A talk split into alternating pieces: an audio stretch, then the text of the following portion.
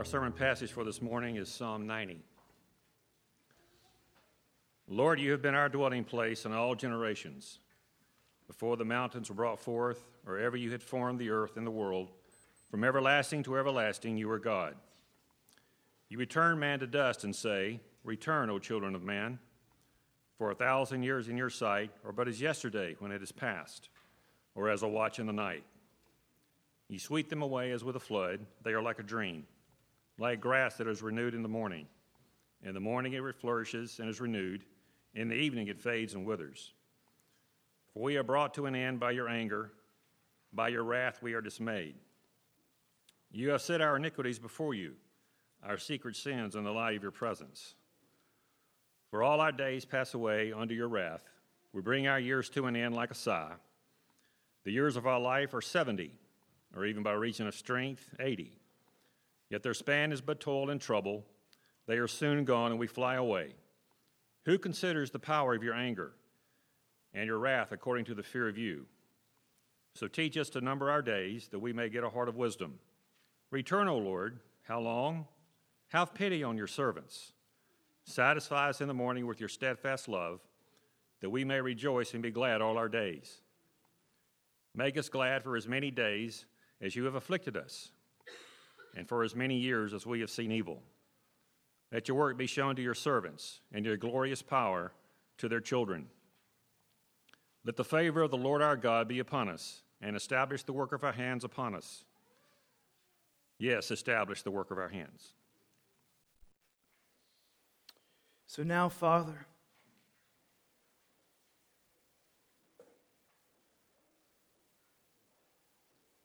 we pray this morning that the power of your word,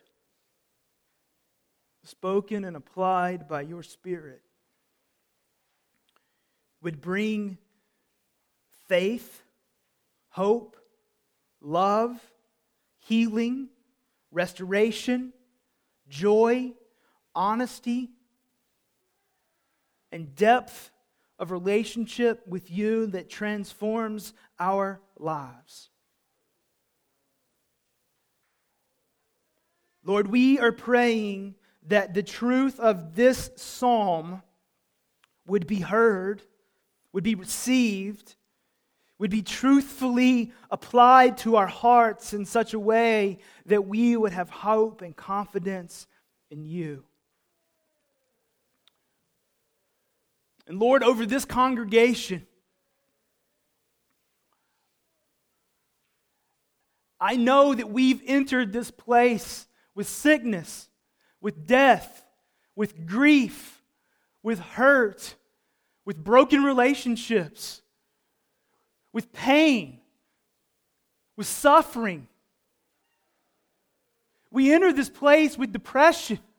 We enter this place needing to have our heads lifted and have our hope restored and have our minds renewed in you. And we, Father, need to feel the power of your presence. And so, Lord, as I look out over this congregation this morning, I feel helpless. I feel unable to accomplish what we know needs to be accomplished today. But I also know that I feel that because only you can do it. And so, Lord, I am praying that your spirit would speak to your people in power this morning. I'm praying that anything that I have planned to say that would not accomplish your purposes, that you would quench it and you would take it away. I'm praying that anything that, that is not planned, that needs to be said, that you would bring it to, to existence and bring it to be spoken so that your people could be ministered to by you today.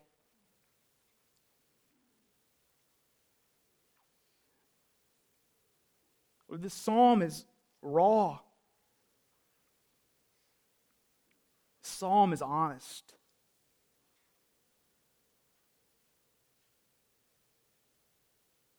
psalm is exposing to all of our hearts. So, Lord, before we turn to it, I will pray boldly that you would cause your children to not fear honest, raw reality, but that you would cause us to believe that you will meet us there. Lord, we pray this in Jesus' name. Amen.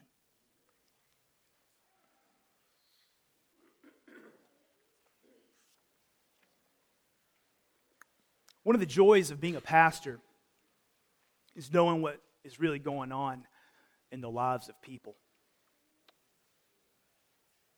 And so, to those of you who have confessed things to me in the last 14 days, I want you to know this psalm was picked about six weeks ago, okay?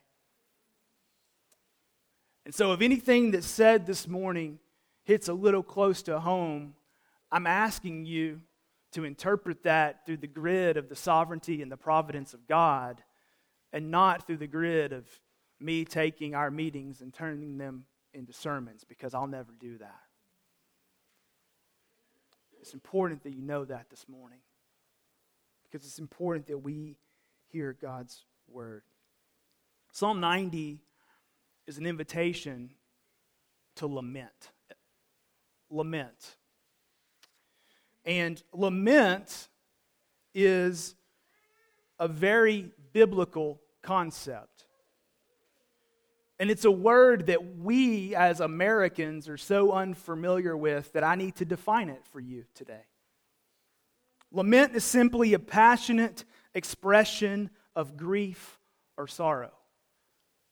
Lament is simply a passionate expression of grief or sorrow. So, Christian lament would be a passionate expression of grief or sorrow that's seeking God God to minister to his people because of his son, Jesus. So, Christian lament is a passionate expression of grief or sorrow that looks to Christ for help and hope and healing. And Psalm 90 is a passage that takes us deep into Christian lament.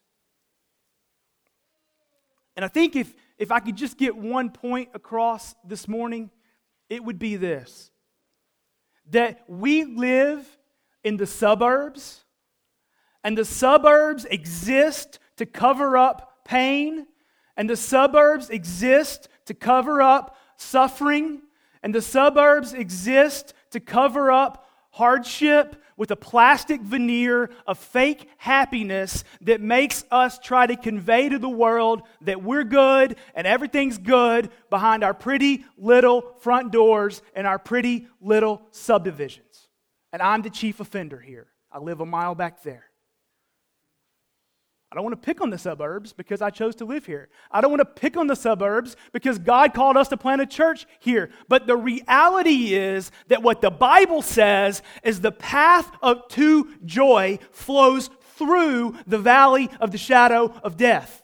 The path to joy flows through hardship.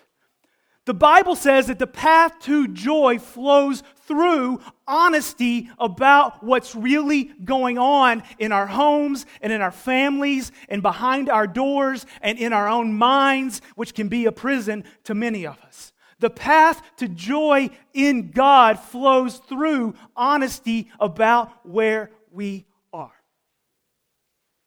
So to act like lament is not necessary is to miss the path to greater joy in God. And Psalm 90 teaches us to lament, not for the sake of woe is me, but for the sake of God is good and with me, even in the valley of the shadow.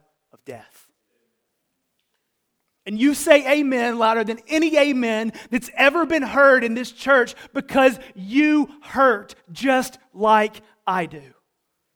And your hurt is not an accident, but it is the path of sanctification by which God is going to show you Himself and His grace and His mercy and lift your weeping, weary head and minister to you. So, the invitation this morning is to learn the gift and the art of lament so that we can walk in a greater experience of the greatness and the grace of God. So, for the last three weeks, we've talked about joy and exuberance and expression of worship. And what I want to say is that Psalm 90 is not going down the other path. We're not calling for depressed, mum, unemotional Christians, but the path to joy and the path to real worship and the path to free expression starts with recognizing the hurt and the suffering and the brokenness that we face and recognize that the God who sent his son Jesus to die for our sin also sent his spirit to be with us in our hardship and will ultimately, eternally deliver us from our hardship. So many of you maybe don't like to listen to people like me talk for like 45 minutes, and today might be an hour. But this is the reality. If I could just convey a couple truths, and then we're going to look at Psalm 90. God will not allow us to love this world more than we love Him and His greater kingdom. God will not allow us to love this world more than we love Him and His greater kingdom. And sometimes the way for God to get our attention and our affections and our heart and our worship and our joy is by removing some of this world from us. And that is a good that's what Psalm 90 says. So let's look at it because you should never, ever take my word for it. But you should trust what God says. So the main point is that we worship a God who is greater than our disappointment. And we worship a God who has made a covenant by the blood of his Son that is greater than all of our disappointment. And so, my argument to you today is that lament is good. Lament is helpful because lament takes our hurts right to God, where God can minister to us. So, let's learn to lament together.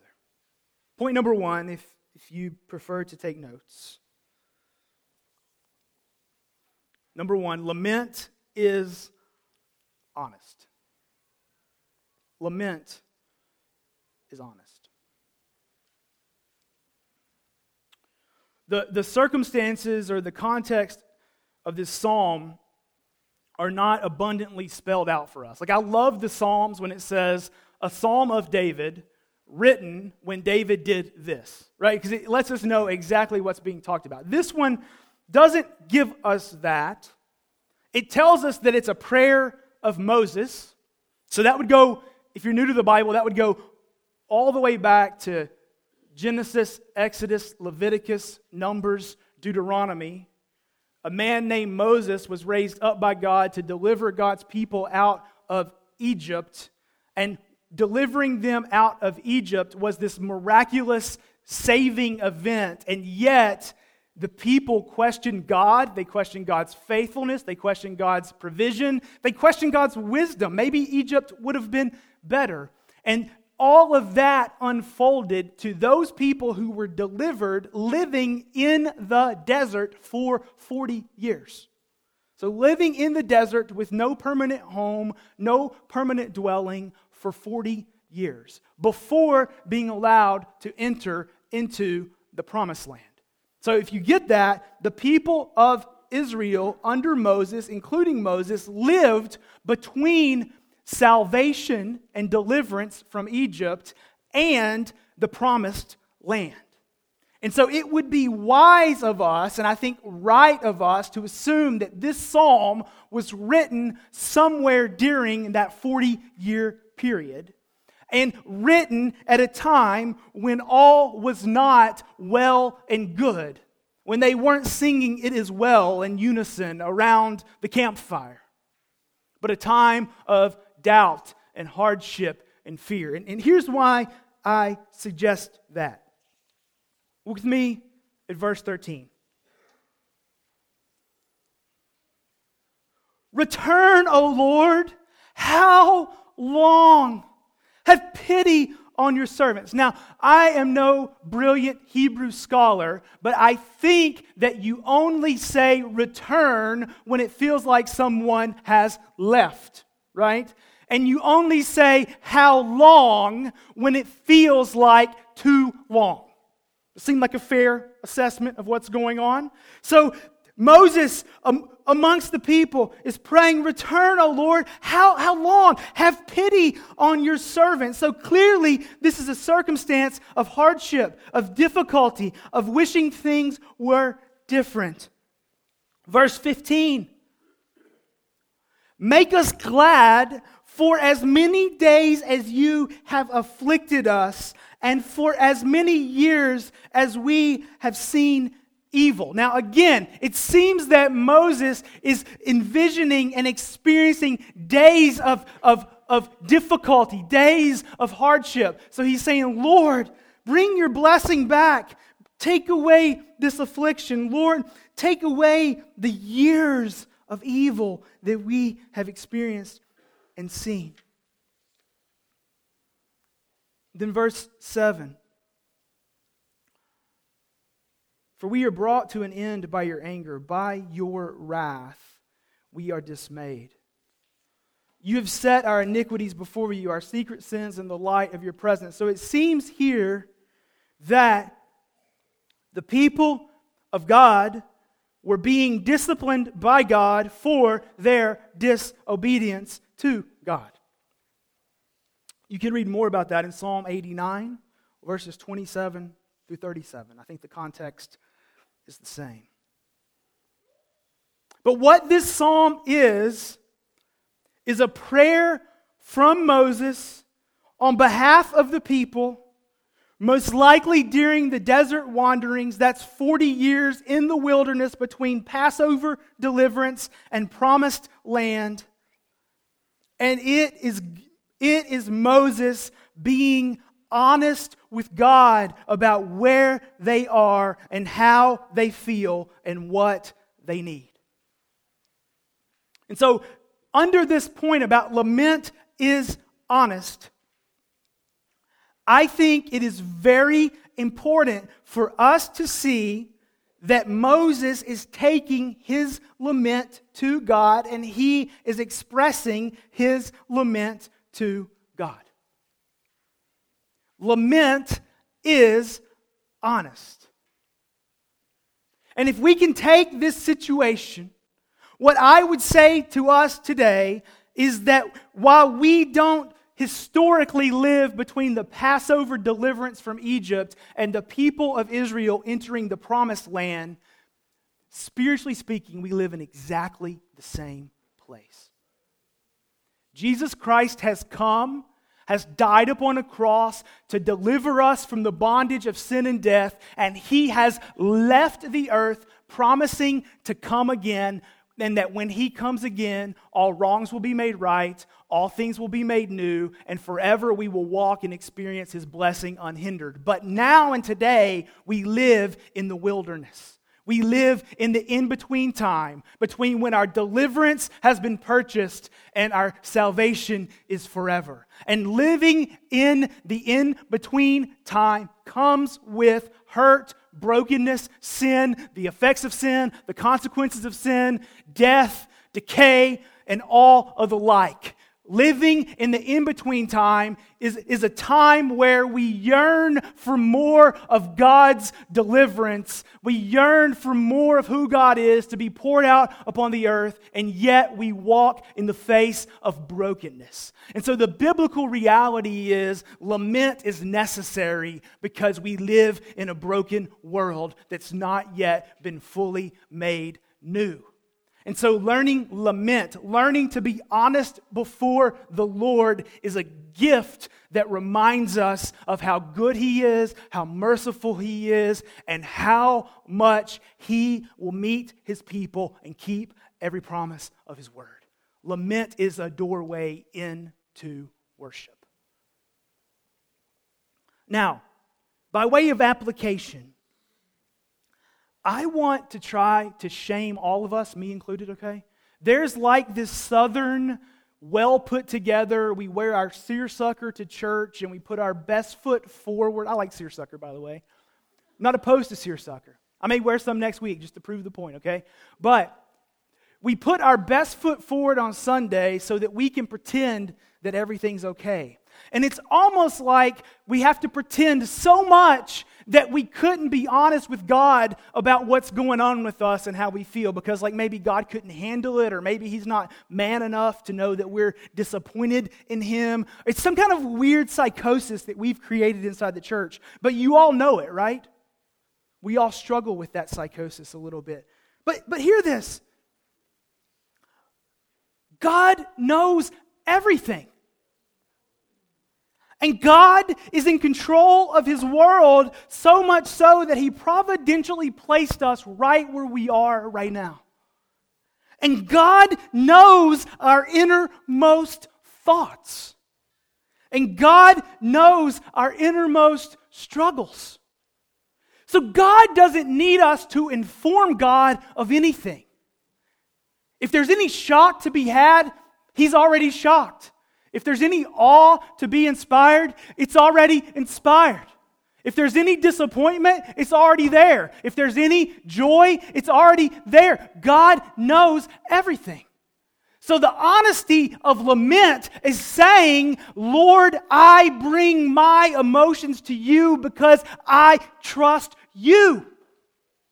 The honesty of lament is saying, Lord, I bring my hurts and my disappointments about where I am in this world or where my family is in this world or where our church is in this world because I trust you more than I trust this world. And I trust you more than I trust my own feelings. And I trust you more than I trust my accountability partner. And I trust you more than I trust my friends.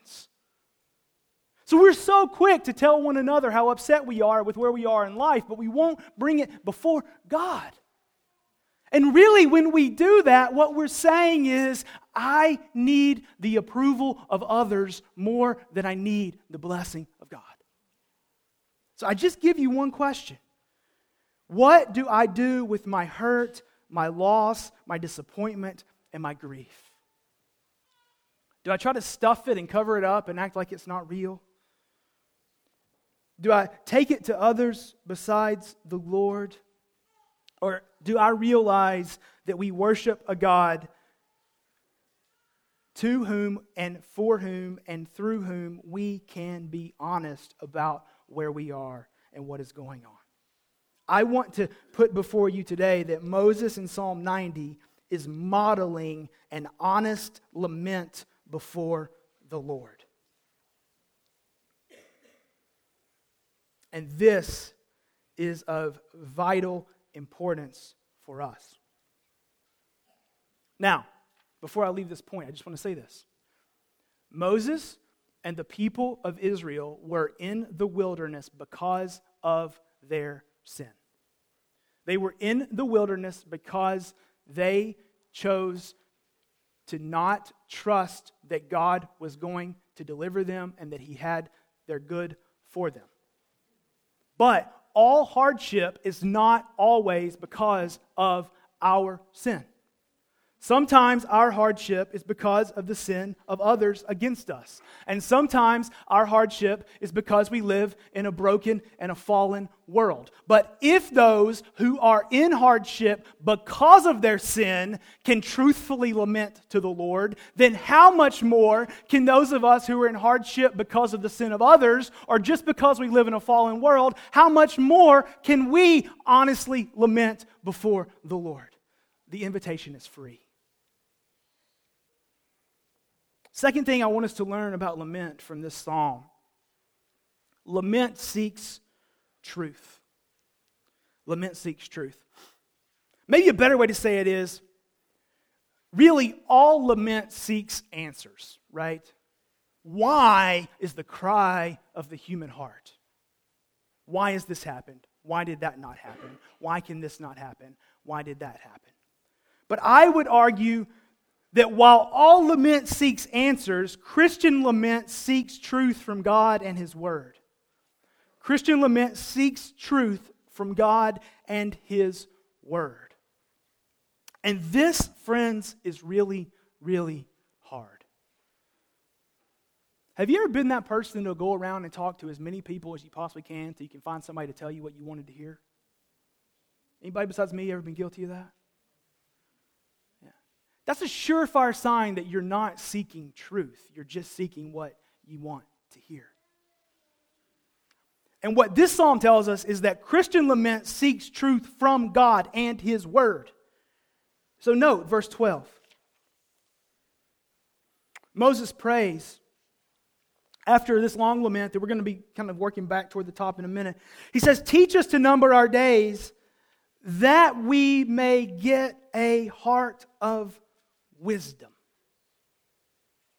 So, what is Moses' desire that the Lord would give his children in this psalm? A heart of wisdom. And when the Bible says wisdom, what it means is God's word applied to tangible situations. So, God is providentially in control of the world is a theological truth that's always true. Wisdom would be because God is always in control of the world, I am in this room today speaking to you and not to another group of people because God brought us all here for a purpose and for his glory. Does that make sense? So, wisdom is truth applied to reality. And so, what Moses is praying is that in this hardship, they would all get a heart of wisdom. What he's saying is, may our lament bring us to real truth that shapes the way we think about everything that we hate about this world and about our lives.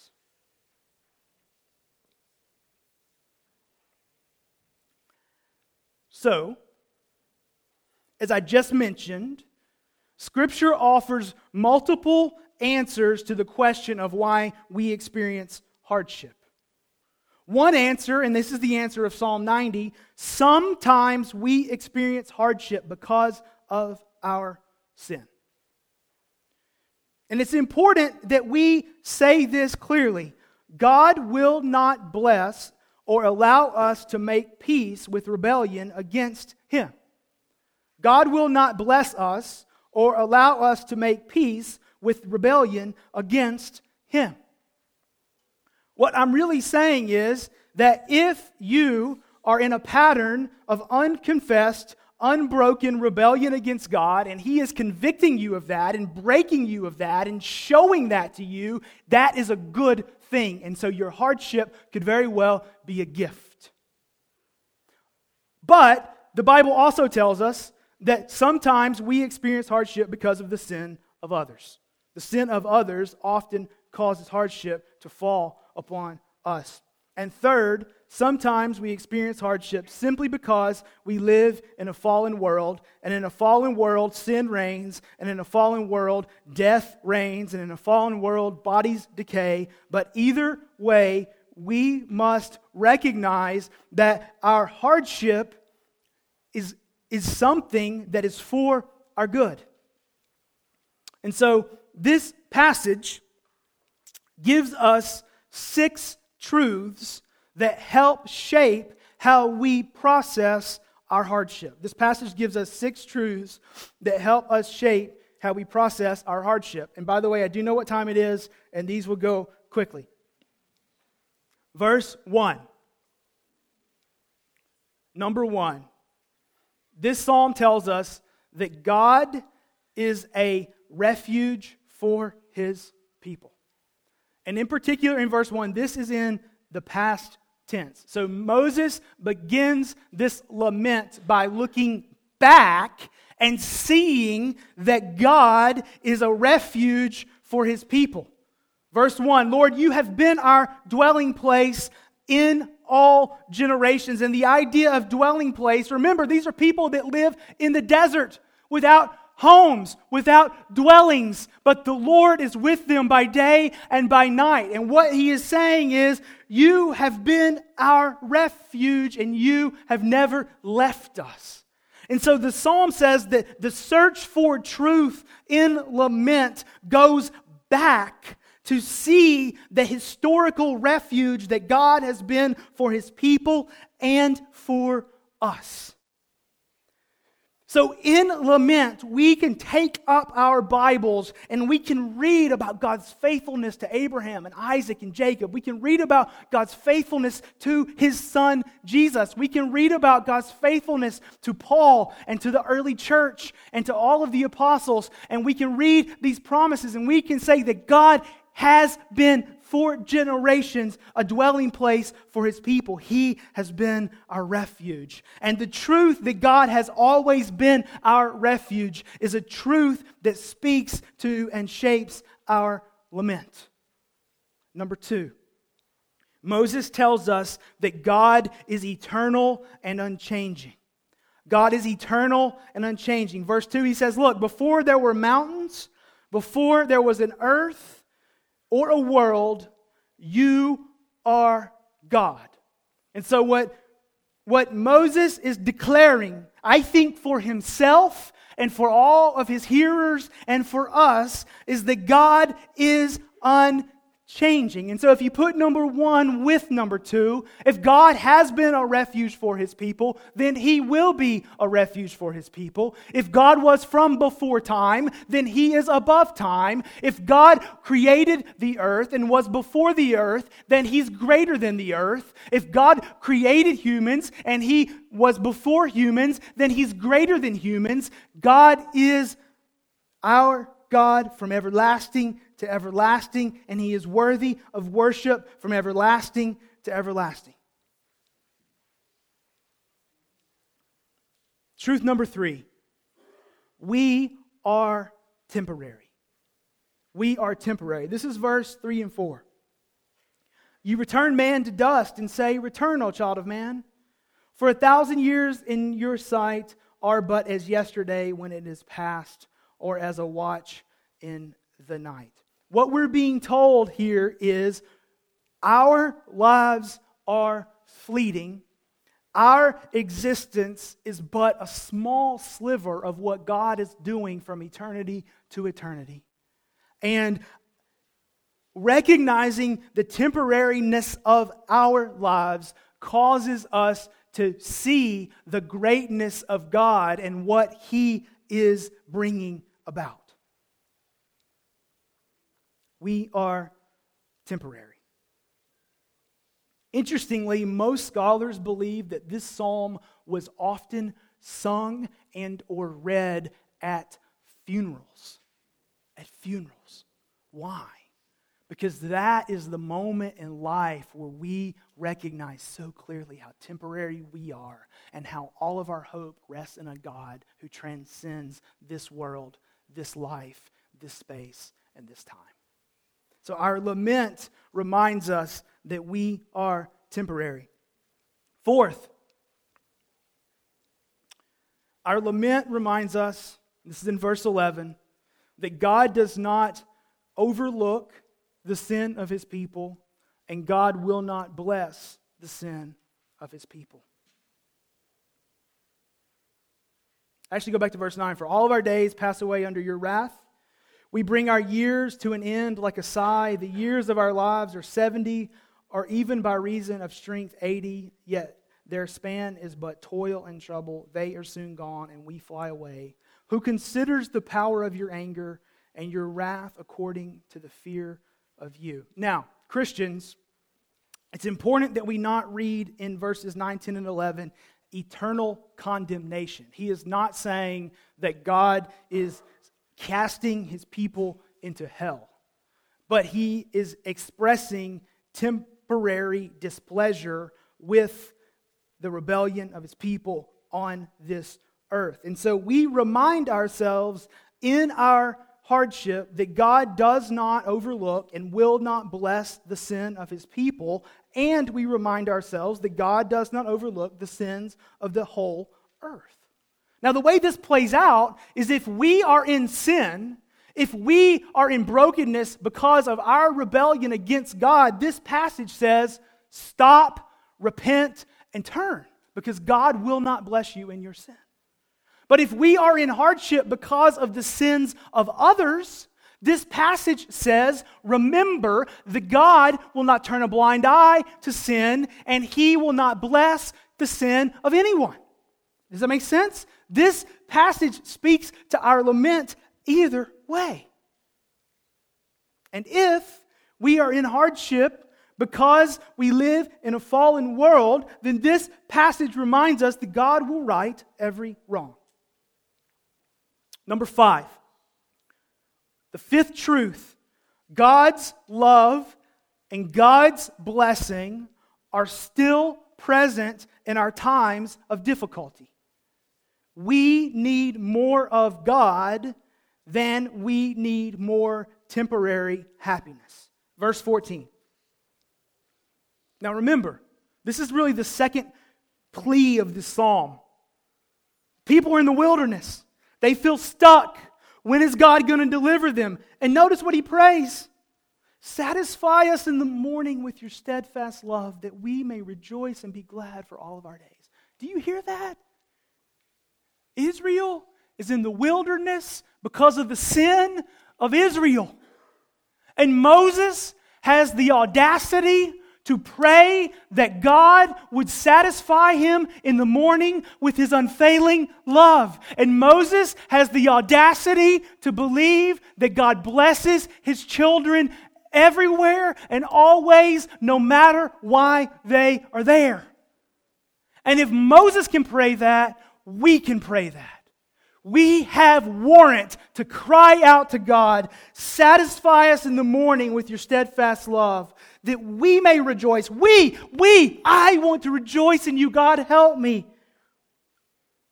And be glad in you all of our days. So God's love and God's blessing are still present in our times of difficulty. So God is our historical refuge, that's number one. Number two, God is eternal and unchanging. Number three, we are but temporary. Number four, God does not overlook or bless the sin of his people. Number five, God's love and God's blessing are still present in our times of difficulty. Number six, God remembers his covenant. God remembers his covenant. So look at verses 16 and 17 with me. Again, from the wilderness, Moses cries out. Let your work be shown to your servants and your glorious power to their children. Let the favor of the Lord our God be upon us and establish the work of our hands upon us. Yes, establish the work of our hands. Do you see what Moses is crying from the wilderness? God, would you bless us? God, would you deliver us? God, would you be with us? God, would you cause our lives to be fruitful for your glory? God, would you cause us to bear fruit in keeping with your word? How can Moses pray that from the wilderness?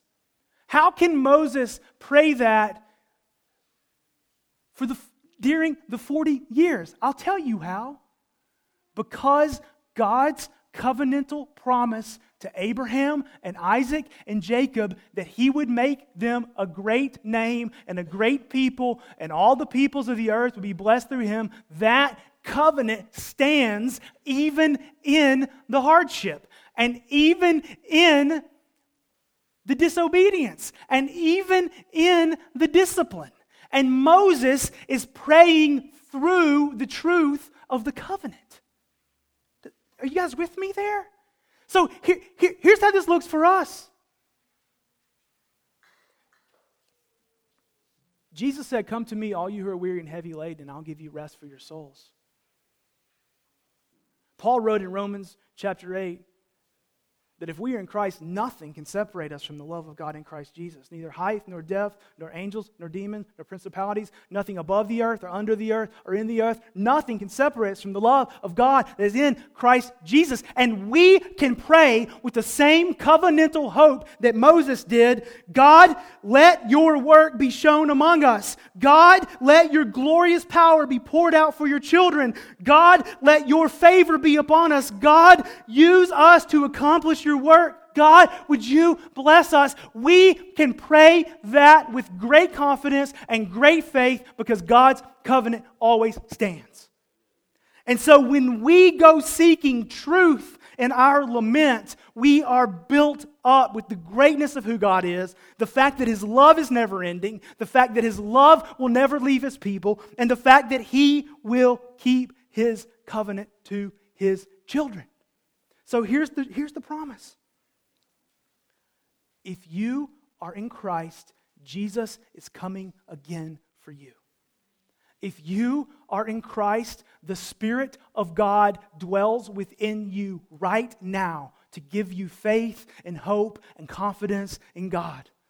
If you are in Christ, there is not one tear that is shed in this world that He is not aware of, that He does not care deeply about, and that He will not give to you that which is far greater in the life that is to come.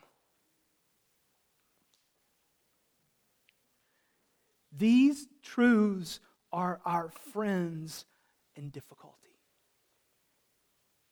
These truths are our friends in difficulty. And so the question is will our lament go to seek truth from God and His Word? And so the final point, and I promise it'll be a quick point lament looks to God. Lament looks to God. To whom is this psalm written? It's not written to the people of Israel. And it doesn't read like a diary entry. This psalm is written to God. Lord, verse 1. He's addressing God. Let your work, let your favor come out upon us. He's addressing the Lord.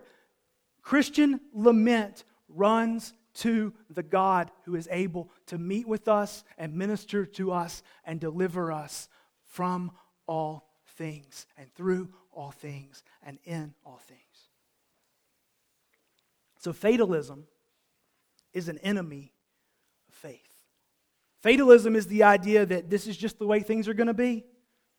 It's just the way it is. There's nothing we can do about it. We're stuck where we are. Fatalism is an enemy of faith because faith always says that while I am here, God is with me. While I am here, God is leading me. While I am here, God will keep all of his covenant promises and will lead me through this valley so that I can experience more of him.